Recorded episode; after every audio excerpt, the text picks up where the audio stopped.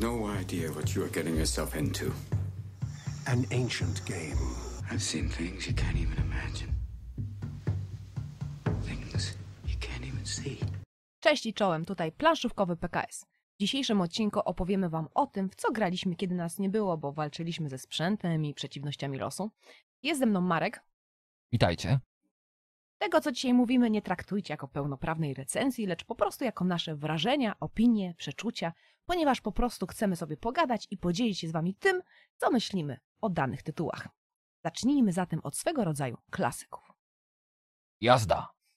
Dobra, na samym początku zajmijmy się grami, które zajmują naprawdę szczególne miejsce w naszej kolekcji. Teraz serduszku.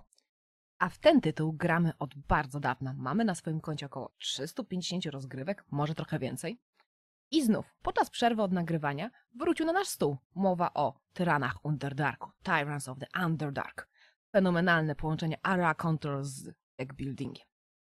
Autorzy Peter Lee, Rodney Thompson, Andrew Wee. Dwóch pierwszych odpowiada za inną bardzo znaną grę Lords of Waterdeep, a także serię Dungeon Command.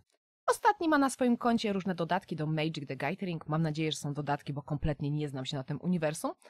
Ale oprócz tego stworzył jeszcze Betrayal Legacy i to jest jedyna gra z tych wszystkich, które wymieniłam, które miałabym jeszcze ochotę zagrać. No, wiecie, Lords of Waterdeep jest już dla nas zdecydowanie za prosty, a fanami gier Legacy jesteśmy i pewnie będziemy. I być może kiedyś wam trochę o tym opowiem. Ale wróćmy jednak do tyranów. Tak, z tyranami wiąże się taka anegdotka, że nasz znajomy Wojtek, którego gorąco pozdrawiamy, zawsze nam przynosi jakieś gry i to bardzo dość często z tego właśnie uniwersum, bo jest wielkim fanem. Na przykład przyniósł taką grę jak Dungeons and Dragons Conquest of coś tam. Nerat. Nerat, tak. I było to dość dużym niewypałem. Po czym powiedziałem Dari, że Daria, nigdy już nie gramy w żadne gry, które Wojtek przyniesie. Na Sylwestra też zobaczyliśmy, że gra właśnie w Tyranów i mówię Dari znów, nie zagramy w to. Pewnie będzie znów kolejnym niewypałem. I co? I zagraliśmy to dopiero dwa tygodnie później, a mogliśmy wcześniej. Tak, wytrzymaliśmy, jak widzicie, bardzo długo z naszym postanowieniem, no ale muszę przyznać rację Markowi, że niestety jak zerkaliśmy na Sylwestrze w stronę tych osób, które grają w tych tyranów, no to nie wyglądało to na nic szałowego. Grafiki nie powalały, plansza taka, no też nie przyciągała wzroku, uwagi czegokolwiek. Małe figureczki, no od wydawało się, że to znowu jedna z tych dziwnych gier, która znajduje się gdzieś tam na samym, samym dole katalogu na Board Game Geeku i nikt tak naprawdę nie chce w nią grać poza wielkimi fanami uniwersum. I tak bardzo, bardzo nie chcieliśmy w to zagrać, no ale w końcu nam się udało i co się okazało? Że to jest wybitny tytuł. Naprawdę, fenomenalne połączenia area control i deck buildingu, co nie zdarza się niestety często. Wiecie, chcielibyśmy powiedzieć, że Tyrani to naprawdę oryginalna i innowacyjna gra, no ale pełno już teraz jest gier, które niby łączą Ale planszy. w tamtych czasach była dość rzeczywiście oryginalna. Mało wtedy było jeszcze takich właśnie deckbuilderów z planszą. Tak, teraz oczywiście wszystkim na pewno się kojarzy Clank, który jest nawet bardziej popularny od tyranów, ale powiedzmy sobie szczerze, dużo gorszy. I całkowicie niesłusznie. No dobra, klank, brzdęk, Znaczy całkowicie słusznie jest gorszy. Ale to, że klank jest popularny, to to jest całkowicie niesłuszny. Brzdęk, brzdęk, brzdęk. No dobra, jak ktoś chce się po prostu dobrze bawić, trochę tam niby pokombinować, no ale tak nie za dużo, no to może brzdęk mu się podobać, albo dopiero zaczyna. Ale tak naprawdę to nie jest żaden deck building w połączeniu z planszą, bo to jest śmiecio building. Mówimy oczywiście o podstawce, bo tam dodatkami już się tam za bardzo nie interesowaliśmy. I wiecie, niby możesz sobie tworzyć talię, ale co z tego, jak nie masz żadnych możliwości kontroli i czyszczenia tych kart z tej talii. Więc to jest śmiecio building, czyli wrzucamy to, co się tam trafi do tego deku, no i gra, gra się niestety sama. Co nam podejdzie, no to tyle, w tym będziemy po prostu grać. No niby można kupować karty, jakoś myśleć na tym, co w tej talii naszej się znajdzie, ale niestety. Market row. Wiecie, jak to jest. Wasi przeciwnicy kupią naprawdę świetnie karty, a wam zostanie po prostu jakiś szrot. Tak, no, co prawda w Tyransach również jest Market Row, no ale przede wszystkim jest Promote, więc możemy sobie ten deck czyścić. Oraz dość istotna rzecz, że tak naprawdę wiele kart, jak nie wszystkie, są dobre w Tyransach. Tak na przykład adwokatka, która kosztuje tylko dwa kasy, a często kupowają ją w pierwszym ruchu niż jakaś karta, która jest droższa, było mnie na to stać. W mało deckbuilderach jest tak, że masz na przykład 8 kasy, jest karta, no nie wiem, za 6 na przykład, a ty kupujesz, nie wiem, tą kartę za 6 tak? A nie, a nie za dwa. Tak, podkreślmy to, talie po prostu są bardzo dobrze zbalansowane i nawet taki koboldzik, który kosztuje jeden i nie daje nam niczego wielkiego, jeżeli dobrze go dopasujemy do naszej talii, to naprawdę może sprawić to, że szala zwycięstwa przechyli się po prostu na naszą stronę. Dokładnie. Co więcej, ta plansza, która jest, ta area control, to wcale nie jest jakiś tam na doczepkę, żeby to była jednak gra planszowa, nie tylko karciana. Ona po prostu działa, jest ważnym elementem mechaniki samej rozgrywki i po prostu, mówiąc znów banalnie, wszystko to się tam zazębia. Niby to jest banał, ale coraz więcej gry, gier po prostu ma, jest takim zlepkiem mechanik, które się ze sobą nie zazębiają, więc tutaj musimy podkreślić, że tutaj wszystko dobrze działa. Dokładnie, no a poza tym prostota mechaniki połączona właśnie z jakimiś umiałkami kart, wszystko jest fajne. E, Powiem wam, jak gra, zaczynaliśmy grać w tyransy i naprawdę ogrywaliśmy je w nieskończoność, to zaczęliśmy też szukać innych tytułów z tego właśnie gatunku. Na początku ich nie było, potem zaczęły się pojawiać. Wspominaliśmy już o Brzdęku. Teraz na pewno możecie napisać w komentarzach, no ale jest jeszcze e, Duna Imperium. No i niestety Duna Imperium nie pobiła tyransów i jest dalej od autora Brzdęka i chociaż wpadł na pomysł, że można robić scrap albo promote i czyścić talię, to w Dunie Imperium jest to zupełnie niepotrzebne, nie zdąży się tego zrobić. Talia zazwyczaj się nie przywinie i Market Row jest tak samo beznadziejny. I jest wiele takich sytuacji, gdzie market się zapycha, karty nie schodzą, wy nie macie nic ciekawego, wasi przeciwnicy popylają po tej planszy, a wy nic tak naprawdę nie możecie zrobić, bo nie udało wam się złapać tych kart. Moim zdaniem jest tylko jedna Duna i to nie jest na pewno ta od autora Brzdęku. Dokładnie jest tylko jedna, jedna Duna. I Duna, która nie ma żadnego dodatku do swojego tytułu. Y, Ma dwa dodatki z tego co wiem. E, Dobra, chodziło mi o samą tam nazwę. Okej, Aha, no tak. dobra. Nazwy jest oczywiście sama Duna. Żeby naprowadzić ludzi, o co nam tak chodzi, wiecie, takie puszczenie oczka. Ale wróćmy jeszcze do tyransu. Masz jakieś swoje ulubione talie? Na pewno będą to drowy i tak naprawdę cokolwiek. Ja uwielbiam drowy i smoki, niby takie podstawowe talie na początek, ale po prostu połączenie tego promotu, plantowania, które się tam zdarza, a także tych smoków, które są drogie, ale jak ci uda ich dorwać do deku, no naprawdę można robić fajne sobie kombosiki.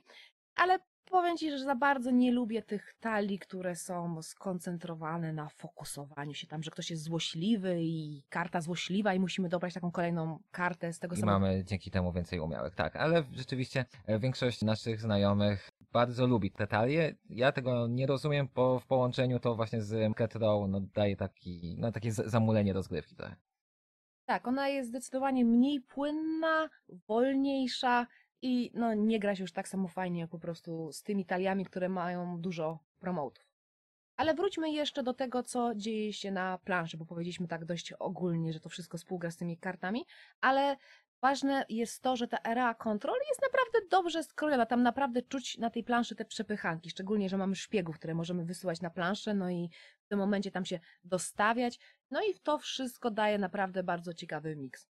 Dokładnie, tak. Właśnie wykorzystanie szpiegów jest ciekawe, tak? Możemy wstawić się do jakiegoś miasta, gdzie przeciwnik będzie czerpał punkty, żeby mu to zabrać, znaczy, żeby nie pozwolić mu tych, tych punktów zdobywać co, co rundę, albo możemy po prostu tego szpiega użyć jako pomost do innej lokacji, żeby gdzieś tam wystawiać.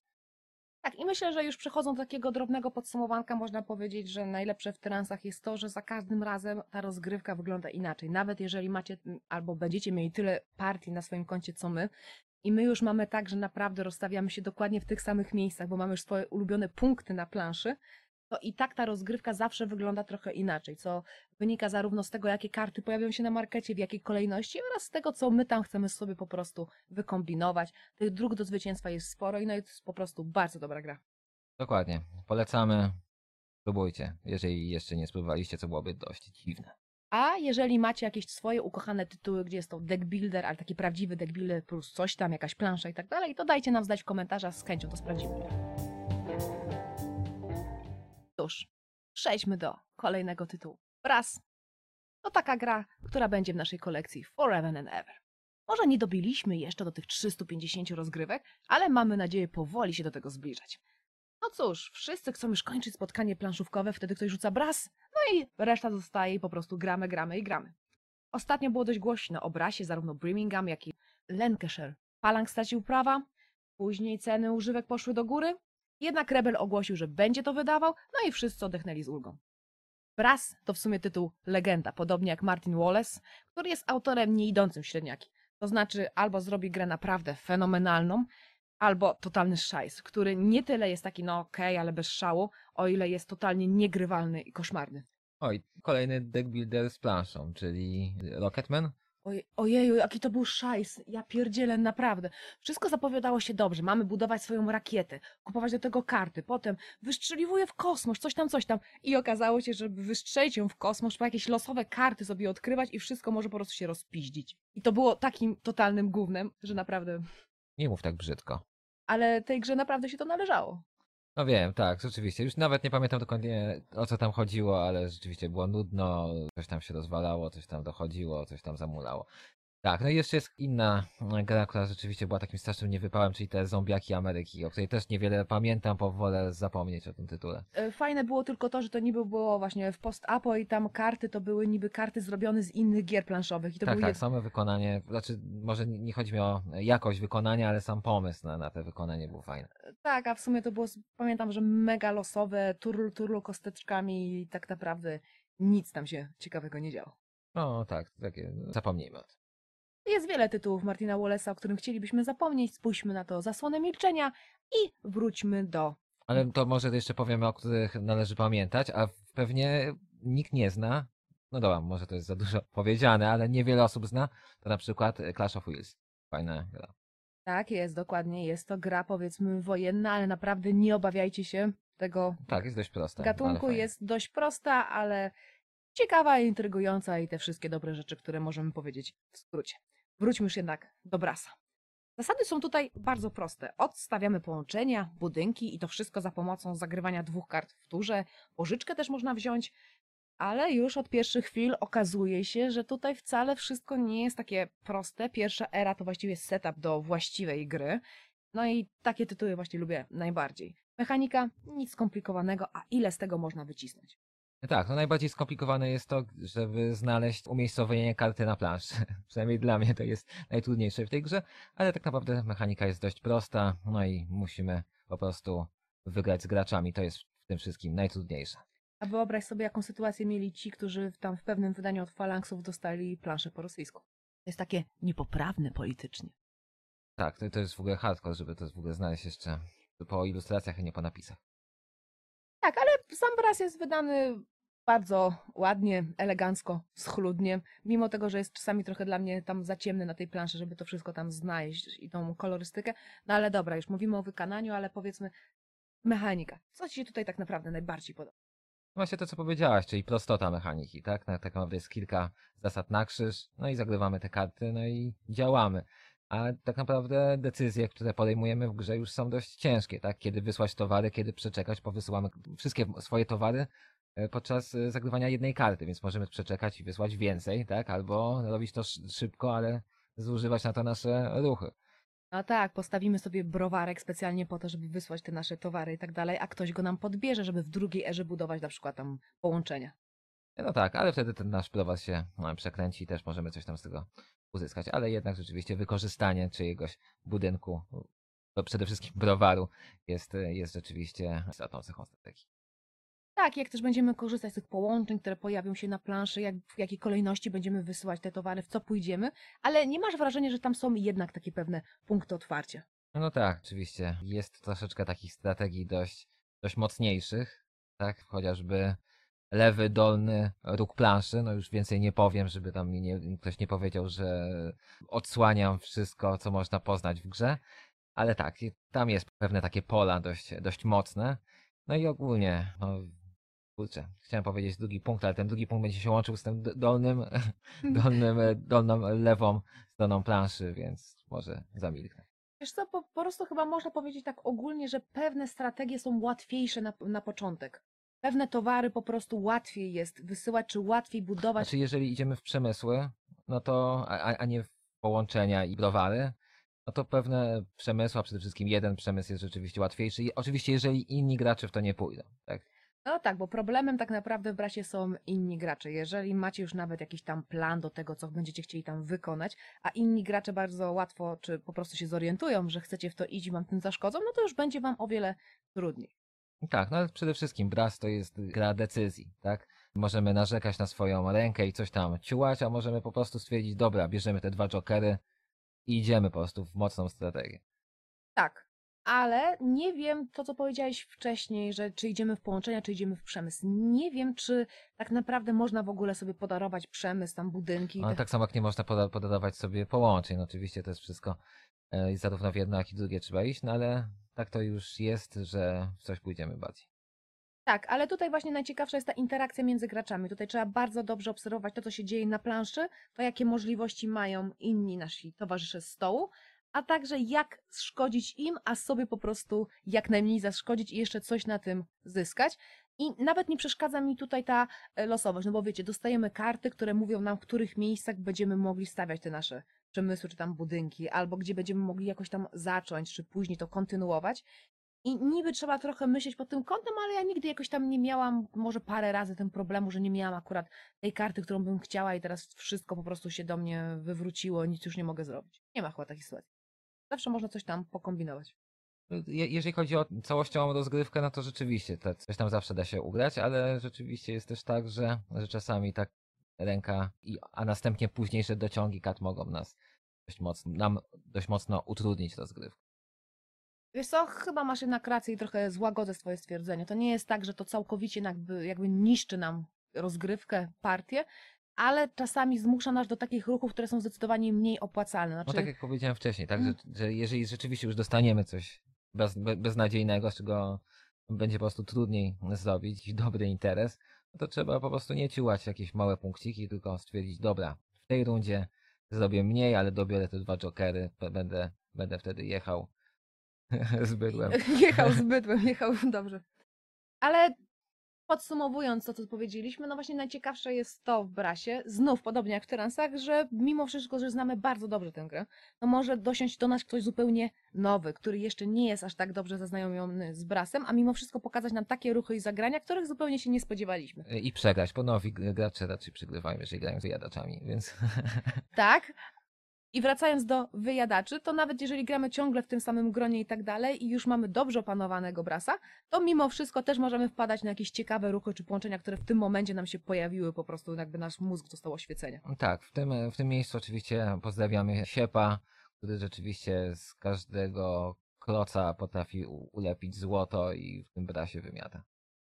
Dokładnie, więc jeżeli będziecie mieli okazję kupić ten tytuł, jak już Rebel wyda go ponownie, no to nawet się nie zastanawiajcie, bras to jest bras i powinien być po prostu w każdej kolekcji. Tak jest. A, i jeszcze jeżeli chodzi o gry Martina Wallace'a, to oczywiście również polecamy Age of Steam. Świetna gra, też niedługo będzie wydana, tylko przez inne wydawnictwo, Portal. No i co? Szukacie gry, która jest świetna zarówno na sześciu graczy, jak i na czterech. Niewiele takich jest. Age of Steam właśnie. To. Brać się nie zastanawiać. A teraz czas na trochę nowości wydawniczych z pewnymi poślizgami, bo trochę nas nie było, a wiadomo 3 czy 4 miesiące w świecie planszówkowym, no to to już stara gra. Też będą w nich karty, a nawet pewne mechaniki związane z budowaniem własnej talii, choć do deckbuildingu tutaj daleko. Najpierw Lacrimosa, czyli gra, w której staramy się ukończyć ostatnie dzieło Mozarta, a tak poza tym są tam jakieś wspominki, opowiastki o nim, no temat trochę odjechany, trochę odklejony, może niekoniecznie od mechaniki, ale od zdrowego rozsądku to już na pewno. Pewien znany autor i wydawca zdziwił się, jak gracze mogą grać w taką grę o Mozarcie, a nie na przykład o piłce nożnej, no ale myślę, że odpowiedź na to pytanie jest prosta i wszystkim znana. Gra po prostu musi być dobra, a to dlaczego Eleven nie zalicza się do takiej kategorii gier, możecie sprawdzić w jednym z naszych starszych materiałów. Twórcy Lacrimozy, Gerard Asensi oraz Ferran Renalis, Tworzyli jeszcze jakąś tam grę o Darwinie, oczywiście o jego słynnym dziele o pochodzeniu gatunków i o pewnej słynnej międzynarodowej stacji kosmicznej, ale nie graliśmy w nie, więc nie będziemy niczego wymyślać. Poza tym są one dość średniawo oceniane, niemniej Lacrimosa im się udała. Tak, a jak już wspomniałeś o twórcach, to też e, muszę tutaj dopowiedzieć, że dziwne, że nie stworzył tej gry Aleksander Pfister, bo dość mechanicznie byłaby w jego klimatach. Ale on się jeszcze u nas pojawi, nie zdradzając szczegółów. Tak jest. No ale właśnie dlaczego byłaby podobna do jego gier? No właśnie to, dlatego, że jest tam pewne połączenie takiego no trochę ułomnego, ale jednak działającego deckbuildingu wraz z typowymi mechanikami z innych gier euro. Mnie najbardziej w Lacrimosie zdziwiło to, że to tak naprawdę jest gra na półtorej godzinki, średnio zaawansowana, nie jest skomplikowana, nie spocimy przy niej naszych szarych komórek, będziemy dobrze się bawić, jest wszystko ok, ale ja myślałam bardziej, że to będzie taka, wiecie, no bardzo zaawansowana gra euro, gdzie będziemy musieli naprawdę się skoncentrować, skupić, a potem otrzemy pod z naszego czoła i powiemy wygraliśmy albo przegraliśmy. A tak naprawdę to jest dość lekki tytuł. Dokładnie. I rzeczywiście tego nie widać na pierwszy rzut oka, ponieważ no, zasady jednak, tłumaczenie zasad trochę trwało. Sama plansza jest podzielona na te takie, powiedziałbym, trzy segmenty, tak? Na górze mamy Ryneczek. ryneczek kart, na, w środku mamy jakąś taką mapę Europy, a na dole mamy te nuty, tak? Jak, tam, jak to tam nazwać? Nie wiem, nie jestem muzykiem. E, Partytura to jest. Dokładnie, to jest właśnie to, o czym mówi Daria. No i to wszystko rzeczywiście wygląda dość skomplikowanie, a takie nie jest. To, co było tutaj najfajniejsze, no A to no i oczywiście jeszcze są planszetki graczy, które też są dość spore, tak? tak, a wszystko jest bardzo ładnie wydane. Tak, wszystko jest naprawdę dobrze wydane, zarówno czytelne, jak i no po prostu jakościowo niezłe. Planszetki gracze to są po prostu takie książeczki, które mają właśnie przypominać takie, nie wiem, to co mają muzycy i pewnie mają tam partyturę oraz inne rzeczy. I one są oczywiście wyprofilowane. Możemy tam sobie bardzo ładnie wszystko poukładać, no i sprawują przede wszystkim dobrze swoją. Tak, te slociki na karty są fajne. Nie wiem tylko, czy będą też dobrze działać, jeżeli zakoszulkujemy karty. Niemniej, jeżeli już o kartach mówisz, no to tutaj najbardziej podobał mi się system zagrywania kart, że ją wkładamy i używamy w określonej części. Tak jest, albo wkładamy od góry, albo od dołu. Na górze mamy takie zdolności, na dole takie. I w zależności od tego, jak będziemy chcieli ich używać, no to tak będzie toczyć się gra. Co ciekawe, jak kupujemy kartę, no to inną musimy wyrzucić, niektóre kładziemy obok, będziemy mogli je potem sprzedawać albo wykonywać określone utwory muzyczne, żeby zarobić. Tak jest, tak więc nasz deck, dzięki któremu robimy akcje, będzie się zmieniał, ale będzie też się samoczyścił, będzie naprawdę spoko. Jeżeli chodzi o samą planszę, to oczywiście wątek fabularny jest taki, że my tam wspominamy też tego Mozarta i mówiliśmy, gdzie on tam był, co on grał i co on robił, ale ja miałam wrażenie, że my po tej planszy jeździmy z truchłem Mozarta i go po prostu wystawiamy, tak jakbyśmy jechali z truchłem Aleksandra Wielkiego. Tak, jakbyśmy grali w sukcesorów. Dokładnie. Ale mimo wszystko ten elementy, które znajdują się na planszy, znowu będę mówić ogólnikami, ale też są po prostu dobrze przemyślane. Niemniej mamy tam też takie kafelki, które powinny się zmieniać. Jak ktoś z nich skorzysta, no to powinny dołożyć się jakiś nowy, ale te większe kafelki, które niby dawały lepsze akcje, czy tam możliwości, to nie schodziły u nas tak szybko i tak często i zapychały po prostu te sloty i częściej używaliśmy tych mniejszych ze zdolnościami. No tutaj to już wiesz, jest zależny od tego, co nam się przyda w danym momencie, gdzie jesteśmy w danym momencie planszy. No tutaj już to zależy, myślę, od danej rozgrywki. No ale rzeczywiście te, te małe kafelki były po prostu łatwiej, łatwiej dostępne, łatwiej go, je, ich można było użyć. Nie kosztowały aż tyle. Podkreślmy raz jeszcze, to nie ma tutaj nic skomplikowanego. Możecie przysłuchiwać się zasadom, myśleć sobie, kurczę, jak ja to wszystko połączę, jak ja to wykorzystam, ale już podczas pierwszej rundy tak naprawdę wiadomo o co chodzi, w jakie kierunki możemy iść i jak to po prostu wszystko osiągnąć. Troszeczkę nie podobało mi się to, że tak naprawdę nie da się wygrać, tak mi się przynajmniej wydaje, bez pójścia trochę tą partyturę na samym dole. Ona naprawdę daje dużo punktów, daje Też daje umiejętności całkiem niezłe. Tak, i w pewnym momencie, nawet jeżeli miałam coś fajnego do zrobienia na planszy, czy kupienia jakiejś ciekawej karty, która później przyniosłaby mi profity, ale widzę, że tam już się kończy miejsce, bo w zależności od liczby graczy, tam się dokłada nutki, które zapychają, albo ko- i kończy się to miejsce, albo kończy się dana zdolność, która jest naprawdę lepsza od tej, która tam pozostanie, no to muszę jednak w to iść, muszę jednak poświęcić, zmienić swój plan, bo inaczej bez tego, no to będzie mi po prostu bardzo ciężko rywalizować z innymi. Tak, no przynajmniej po kilku rozgrywkach rzeczywiście też, e, też mam takie wrażenia, że najłatwiejsze punkty i dość sporo tych punktów można z tego uzyskać, chociaż samych kart, tych, tych nie wiem, melodii, jak to tam je nazwać, już nie pamiętam, to było klimatycznie, no też można było wycisnąć całkiem niezłe. No i oczywiście jeszcze ta, ta nasza skarbonka, ta portmonetka Portmonetka. ba, babcina, no ona też jest całkiem fajna, jeżeli się ją dojedzie na, samo, na samą górę. Tak, ona nam tam daje pieniążki i potem też daje punkty, ale też często tą stałą portmonetkę, czyli to, co daje nam stały dochód, musimy wydawać, schodzić niżej, jeżeli chcemy wziąć, położyć ten swój żeton na partyturę i niestety trzeba tutaj po prostu balansować, co też jest dość ciekawe, bo daje nam to dużo punktów, jeżeli pójdziemy bardzo szybko w tą portmonetkę, ale też w pewnym sensie jest losowe, bo to zależy od tego, czy uda nam się na przykład dojechać do określonych żetonów na planszy, albo dobrać taką kartę, którą potem będziemy mogli tam zagrać czy sprzedać, która da nam podbicie Tak, no ale rzeczywiście trochę, trochę strategii jest, a gra się przyjemnie. Tak, aż tak bardzo nie męczy ta gra, a można pokombinować. To jest fajne. Ale podkreślmy raz jeszcze, jeżeli szykujecie się na takiego jakiegoś mocnego Eurasa i tak dalej, no super ekstra zaawansowaną grę, to ta gra nią nie jest po prostu. To jest właśnie kategoria średnio zaawansowana, półtorej godzinki, nawet godzinka, jak już macie opanowane dobrze zasady, ale mimo wszystko rozgrywka jest po prostu przyjemna. Nie wiem, czy to jest tytuł na tyle innowacyjny czy nowatorski, że po prostu będziecie zawsze musieli go ch chcieć mieć w swojej kolekcji, ale jeżeli szukacie kolejnego dobrego Euraska, który nie powali was mnogością zasad, to myślę, że to jest dobry wybór. Tak, myślę, że nic więcej nie, nie trzeba mówić. Po prostu całkiem dobra gra. Na pewno wielu osobom się spodoba, ale to nie jest jakiś przełom czy pudełko, które będziecie naprawdę często wyjmować z szafki. Ale Galakta wydaje ją po polsku, to jeszcze możemy dodać, więc przyglądajcie się recenzjom temu tytułowi, być może to jest akurat coś dla was. W sumie jestem zadowolona z zakupu, nie żałuję. Jakbym miała kupić jeszcze raz, to chyba też bym się na to zdecydowała. Z przyjemnością raz na jakiś czas popykam sobie w Lacrimos. Tak, no ja też y, ró- również y, od czasu do czasu sobie e, przypomnę, no ale to jest, to jest raczej taka, taka gra właśnie na przykład jak, jak Rokoko, tak właśnie zawsze jak y, myślę o tej grze, to mam też tamtą na myśli, bo właśnie też ona nie jest jakaś tam specjalnie skomplikowana i też rewolucji nie zrobiła i od czasu do czasu ściągamy ją z półki. Rokoko to jest prosta, przyjemna gra o szyciu sukienek, byciu krawcem. Y, Ma super wypasioną wersję deluxe, ale naprawdę nie opłaca się brać tej super ekstra wypasionej wersji deluxe, bo nie ma po co. I tak naprawdę ona jest tak mniej funkcjonalna, przynajmniej moim zdaniem, ale właśnie też jest ta kategoria, okej, nie jest to gra z mojej topki, nie mam ochoty jej się pozbywać z kolekcji i ten experience z takimi grami właśnie jak Rokoko czy Lacrimosa raz na kilka miesięcy jest dla mnie całkowicie wystarczający. Na koniec wracamy do wspomnianego wcześniej Aleksandra Fistera. Autor znany i lubiany, my też cenimy kilka jego gier. Świetna Mombasa, której przez długi czas nie można było kupić, ale teraz wyszła jej reimplementacja w kosmicznych klimatach, wydana przez bodajże Lucky Duck Games, więc każdy kto chce będzie mógł spróbować.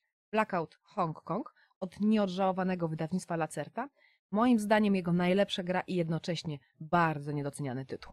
Niemniej jest to autor, który głównie bawi się, eksperymentuje z tymi samymi mechanikami, tylko raz na jakiś czas wymyśla coś nowego, co też ostatecznie przeobraża się w stały element jego mechanicznego repertuaru. Nie podeszło nam na przykład Maracaibo. Nie dość, że było to udawane legacy. Niby miała być jakaś fabuła, ale wiecie, trudno ją stworzyć, gdy polega to na dodawaniu jednej karty do grubego deka i teraz szukaj wiatru w polu. I właśnie szału nie zrobiło u nas Great Western Trail. To bardzo dobra gra, ale jak mieliśmy grać w tytuł od Fistera, to zdecydowanie woleliśmy Mombasę i Blackout. Graliśmy tylko w pierwszą edycję z dodatkiem i jakoś nie mieliśmy ochoty na nową wersję, tym bardziej na jej kolejne wariacje. Ale siepu przyniósł GWT Argentyna i trzeba było zagrać. Tak, i okazało się to całkiem miłym doświadczeniem. Jeśli chodzi jeszcze o te gry, które nam nie podeszły, no to oczywiście warto wspomnieć o, o Mój Zboże, chyba moim zdaniem najgorszej jego grze, która e, zapowiada się całkiem w porządku, no ale dobra, no to już A okazuje się festiwalem losowości i niby można tam robić jakieś łańcuchy pro- produkcyjne na tych kartach, ale nie wychodzi to, bo wszystko jest po prostu zbyt losowe. Już tam nie pamiętam, co było nim złego, ale na pewno, na pewno było to Właśnie słabe. to. No to dobrze. tak, no ale samo GWT Argentyna na szczęście jest tak jak starsze GWT dobrą grą, bardzo nawet dobrą. I co ciekawe jest, można powiedzieć, tym samym, a jednak czymś innym. Tak, bo zdradzimy wam pewną tajemnicę. Tak ta partia się będzie zakończyła, że odkupiliśmy od niego ten egzemplarz GWT Argentyna. To jeszcze po niemiecku, ale tam nie ma żadnych prawie napisów, więc można po prostu grać. I to jest bardzo ciekawy przykład tego, że to jest praktycznie to samo, co było wcześniej, ale tylko z drobnymi twistami i te drobne twisty naprawdę robią robotę. Dokładnie, tak. No na pewno wydaje mi się, że zdecydowanie szybciej okrążamy planszę, zdecydowanie mniej kupujemy krów. Jest też więcej jednak rzeczy do roboty niż w samej podstawce. Tak, to jest taki gdzieś tak pomiędzy samą podstawką a podstawką z dodatkiem. Z tych nowych elementów rozgrywki najbardziej podobał mi się system męczenia krów, bo teraz możemy pomagać farmerom, ale przez to, że pomagamy farmerom, przykładamy ich na, na naszą planszetkę, no to nasze krówki się męczą, czyli dostajemy taką kartę zapychającą nasz dek, no i w tym momencie trzeba się ich pozbywać, bo inaczej no coraz trudniej nam jest dostarczać nowe krowy, a także podobały mi się porty, które też są tylko takim drobnym dodatkiem. To znaczy możemy tam wysyłać nasze znaczniki i dzięki temu zdobywać jakieś tam pieniądze, punkty, ale to też był bardzo ciekawy i fajny element.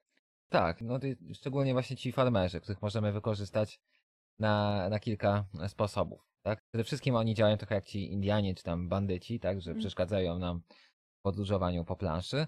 Musimy ich tam przekupić i zostawić pieniążek koło nich, ale jak ktoś zgadnie ich jako pracownika, no to dostaje te pieniążki, no i jak zgarniamy ich, no to wtedy też musimy zadecydować, jak chcemy ich wykorzystać, tak, bo możemy ich wykorzystać na punkty, możemy ich wyko- wykorzystać, aby nam dawali zboże i Do tak dalej. wypełnienia zadań z kart. Tak, do wykonania zadań. Tak, bo mamy tutaj też nowy zasób zboże, które też jest konieczne, żeby płacić tam za wysyłanie naszych tam znaczników do portu. No i po prostu to są takie drobne rzeczy, które tylko zmieniają bardzo ogólnym zarysie ten feeling z gry, a mimo wszystko dzięki temu wydaje mi się, że ta gra jest lepsza od tej pierwszej podstawki, w którą graliśmy. Tak, no i przede wszystkim też jest trudniejsza. Wydaje mi się, że zdecydowanie trudniej byłoby graczy nauczyć to grać. Nie wiem, czy nowych graczy byłoby trudno nauczyć nią grać. Na pewno jakby nie mieli w ogóle do czynienia z GWT wcześniej, no to, to byłoby pewne wyzwanie. Ale jednocześnie myślę, że tutaj jest po prostu więcej opcji, które możemy iść i nie ma aż tak oczywistych strategii, jak było w pewnym sensie w GWT. To znaczy tam opłacało się przede wszystkim y, topić krowy, y, to znaczy wyrzucać pewne karty tanie z deku, żeby on był jak najcieńszy i jak najlepiej je po prostu dostarczać, a tutaj wcale niekoniecznie tak jest. No tak, tutaj możemy nie mieć na to czasu, jednak chcemy jak najszybciej przechodzić przez tą planszę, okrążać ją i tam statki ładować, zarabiać punkty za najlepsze. I dzięki temu myślę, że było tam też więcej trochę negatywnej interakcji między graczami, bo plansza jest po prostu, znaczy miejsca na domki na planszy są sytuowane w taki sposób, że łatwo jest postawić taki budynek, za który trzeba płacić, jak się przez niego przechodzi. I szczególnie na początku, jeżeli to się postawi te domki, no to trudniej jest graczom aż tak szybko przebiegać to, przez tą planszę, a to jest właśnie bardzo ważne akurat w tej wersji. Tak, chciałbym aż powiedzieć coś więcej o tej grze, ale szczerze mówiąc, no, trudno mówić o, o, grze, o wersji Argentyny bez, bez pomijania podstawki. Szczerze mówiąc, podstawkę już pamiętam jak przez mgłę, bo tak jak powiedziałaś we wstępie, dość rzadko do niej, dość rzadko ją e, wyciągaliśmy z naszej półki, ze względu na to, że jednak mamy wszystkie chyba gry Fistera, albo prawie wszystkie, no i ta Mombasa czy, czy Bla- Blackout e, Hong Kong zdecydowanie bardziej nam przypadły do gustu. Natomiast teraz, jak na nowo odkryliśmy ten Great Western Trail, tylko w wersji Argentyny, aż chcę coraz więcej w nią grać i czekam na wersję z owcami. Tak, myślę, że to jest najlepsze podsumowanie, bo jeszcze trzeba podkreślić, że GWT nigdy nie było złą grą, ale po prostu dla nas nie miała tego czegoś, które jest po prostu trudne. Znaczy, trzeba powiedzieć prosto, była dobrą grą, ale jakoś innego gry, które mają te same mechaniki, tak, albo przynajmniej podobne, jednak bardziej nam przypadły do gustu. Tak, podstawka po prostu leżała na naszej półce. Z jednej strony nie chcieliśmy jej sprzedać, ale też jak mieliśmy w coś zagrać, to nie myśleliśmy sobie, kurczę, zagrałabym sobie w GWT. A tutaj jak mamy teraz Argentynę, to to zdecydowanie częściej chcę po prostu do niej siadać, próbować nowych strategii, patrzeć jak te mm, zdolności domków współdziałają ze sobą, jakie tam cele mogę wykonać. Po prostu gra mi się przyjemniej. I tak samo bardzo mocno teraz czekam na wersję z owieczkami, gdzie tam prawdopodobnie będziemy mogli pływać po jakichś wysepkach. Jestem ciekawa, czy to po prostu będzie wariacja na temat Argentyny, czy jednak coś jeszcze tam zostanie innego dodane. Tak, również czekam na to, czy będzie jakieś, jakieś nowe mechaniki, a, a czy, czy, czy raczej wariacje tych, co już było. Bydło, owce zawsze na propsie. W kąciku kulturalnym polecimy Wam wiele tytułów, ponieważ o wielu planszówkach mówiliśmy. Na start pójdą oczywiście Tyrani Underdarku. A czym nam się kojarzy z Un- Underdark? Taria, nie śmiej się. To po pierwsze. Po drugie, czym nam się kojarzy Underdark? No oczywiście z Dungeons and Dragons oraz z imieniem najbardziej znanego Drowa, czyli Drizda, takiego fioletowego typa z dwoma literami i jakimś kotem łażącym. Jest cała seria książek o nim, ale żadnej nie czytałem. Jedynie co wiem o Drizdzie to to, że go zabijam w Baldur's Gate, więc pójdziemy dalej. Klimatach tym jest również film Mytika o czarodziejce, która ma przepiękne, super, świetne imię, nawiązujące do rzymskiego boga wojny. Jeżeli się domyślicie jakie, no to pewnie też myślicie, że jest wspaniałe. Jest to film, w którym nawet Kevin Sorbo jest mędrcem, więc naprawdę dużo wiadomości ze świata fantazy możecie się nauczyć. Bardzo polecam tą całą serię. Okej, nie wiedziałam, że mam przyjemność tak wielkim fanem uniwersum Dungeons and Dragons, ale ja bym chciała wam polecić coś zupełnie innego, komiks, mangę, której jeszcze nie ma wydanej na rynku polskim, ale już coraz bliżej do premiery jest to manga U Kresu Drogi, która opowiada o typowej drużynie fantazy, która pokonuje ostatecznego bossa, ale toczy się już po tym, jak to się dokonało. I obserwujemy historię z perspektywy elfki, która musi patrzeć powoli, jak jej przyjaciele odchodzą i ona podróżuje po świecie, gdzie kiedyś przeżywała swoje wielkie przygody. Naprawdę wam polecam, jak tylko ukaże się po polsku. Tak jest, tak więc już, na, już wam poleciliśmy parę rzeczy w tym klimacie. Oczywiście nie polecaliśmy czegoś takiego jak Władca Pierścieni, bo wszyscy wiemy, że to jest wybitna literatura. Idziemy dalej. Jeżeli chodzi o Brasa, to mamy tam wysyłanie towarów. Jeżeli wysyłanie towarów, to i robotnicy, więc w tym kontekście chciałam wam polecić film Billy Elliot, który opowiada o tym, jak ojciec, który jest po prostu robotnikiem, nagle dowiaduje się, że jego syn wcale nie chce chodzić na zajęcia z boksu, lecz zdecydowanie bardziej woli balet. No i mamy opowieść o tym, jak ścierają się poglądy dwóch skrajnie odmiennych od siebie osób, ale mimo wszystko dalej darzą siebie wielką miłością i to jakoś zaczyna wszystko grać i współgrać, a w tle mamy właśnie protesty, strajki robotników i to, jak ludzie potrafią się wspierać w naprawdę trudnych czasach. Jeżeli Brass, to również y, Birmingham, a jeżeli Birmingham, to najbardziej znany gang, czyli Peaky Blinders. Świetny serial, w którym główną rolę gra aktor o spokojnym spojrzeniu typowego psychopaty, czyli Killian Murphy oraz Tom Hardy i Sam Neill.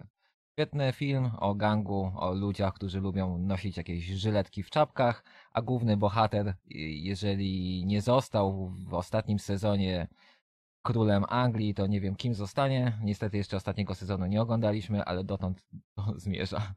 Tak, dotąd to zmierza, że w końcu ten sezon odpalimy, ale niestety musimy sobie przypomnieć to, co się działo w poprzednich sezonach troszeczkę, bo niektóre rzeczy pamiętamy jak przez mgłę, a tam bardzo dobrze jest się orientować, jakie są relacje między postaciami, te twisty fabularne i tak dalej, bo to jest naprawdę bardzo ciekawe, interesujące, dobrze zagrane. Mamy też w tle różnego rodzaju konteksty kulturalne, społeczne i polityczne i po prostu bardzo ciekawe jest to wszystko obserwować.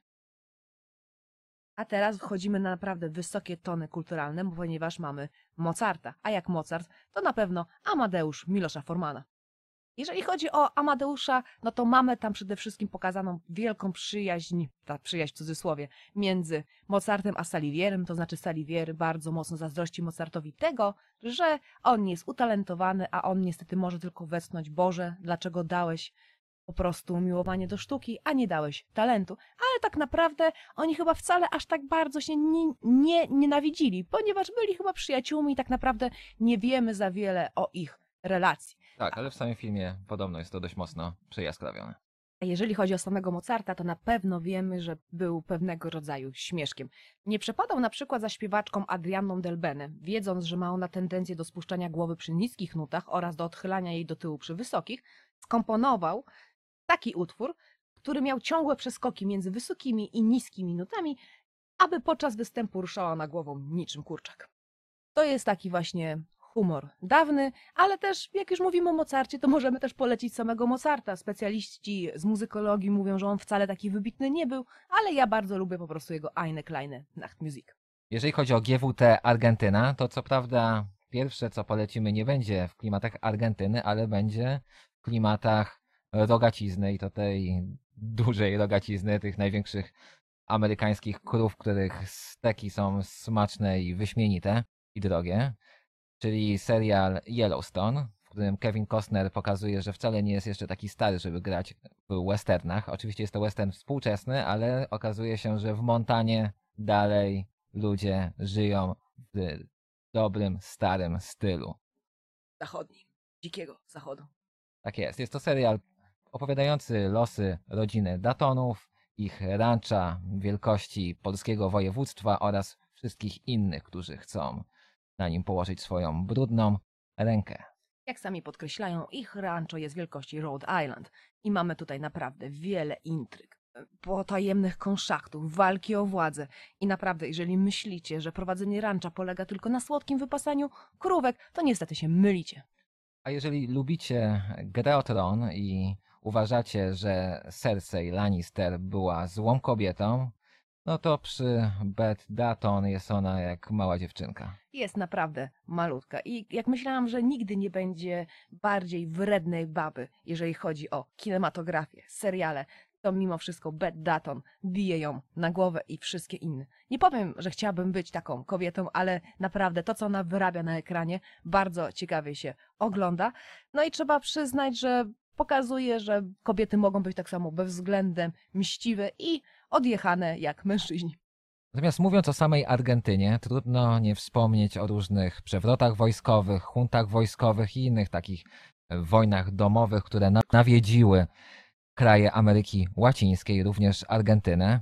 Moglibyśmy powiedzieć tutaj o Ewicie, o dziennikach motocyklowych, ale bez przesady. Powiemy tutaj raczej o naszym jednym z ulubionych filmów Romana Polańskiego, czyli Śmierć i dziewczyna. Jest to film, taka psychodrama, ciężkie relacje pomiędzy kat ofiara, gdzie będzie zemsta i zobaczymy po obejrzeniu tego filmu, czy aktorka, która zabiła nawet aliena, poradzi sobie ze swoją decyzją.